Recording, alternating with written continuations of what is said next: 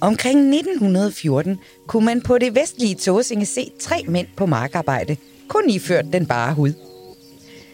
Det var den på mange måder banebrydende bonde Søren Lolk, der sammen med sine 2 karle dyrkede tidens nøgenkultur, mens de arbejdede, og Søren Lolk fortalte folkeeventyr eller førte an i en samtale om litteratur eller religion.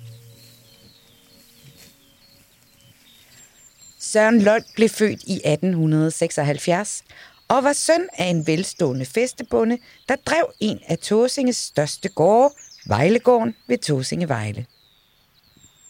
Her voksede Søren op, og da hans ældre bror hellere ville til søs, overtog Søren fæstet på gården efter faderen i 1908.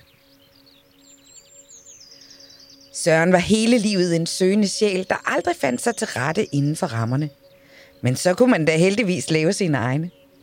Han var en forgangsmand, ikke bare inden for nøgenkultur. Han opdelte sin gårdsplads, så dyrene fik den ene halvdel at gå frit rundt på, den første løsdriftsstald i Danmark.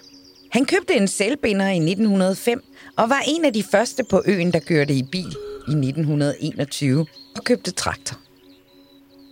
Søren Lolk gik ind for en vegetarisk livsstil og for fri børneopdragelse uden vold. Han forsøgte at bevare de bedste sider af bondekulturen og gik i sølvknappet vest. Han havde skulderlangt hår og et velplejet fuldskæg, hvilket fik folk til at tro, at de havde set Jesus på cykel, når han kom susende forbi. Søren havde det svært med damerne.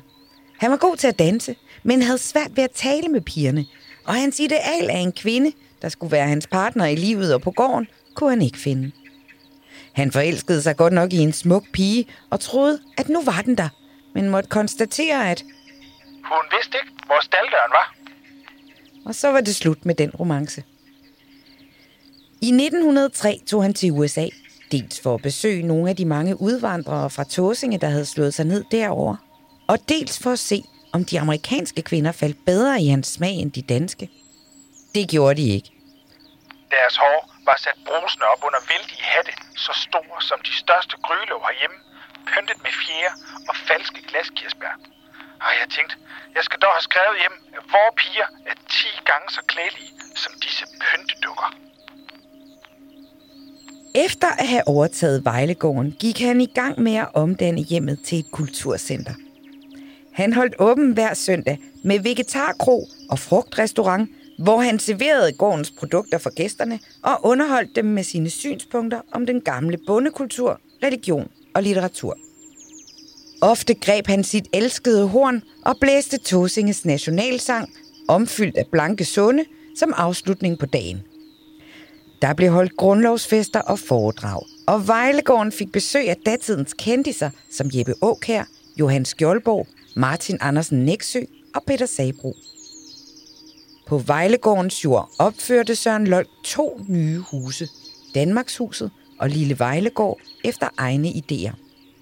Han flyttede selv ind i Lille Vejlegård og bortforpagtede Vejlegården for at få tid til sine mange andre gøremål, ikke mindst fotografering. Søren holdt fast ved sin vegetariske livsstil hele livet.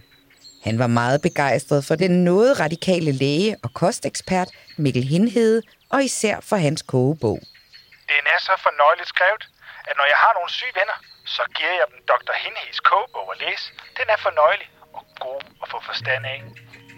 Først som 42-årig fandt Søren Lolk omsider sin livspartner, den 10 år yngre Johanne, og nåede at få 3 børn med hende, inden han døde i 1933, kun 57 år gammel.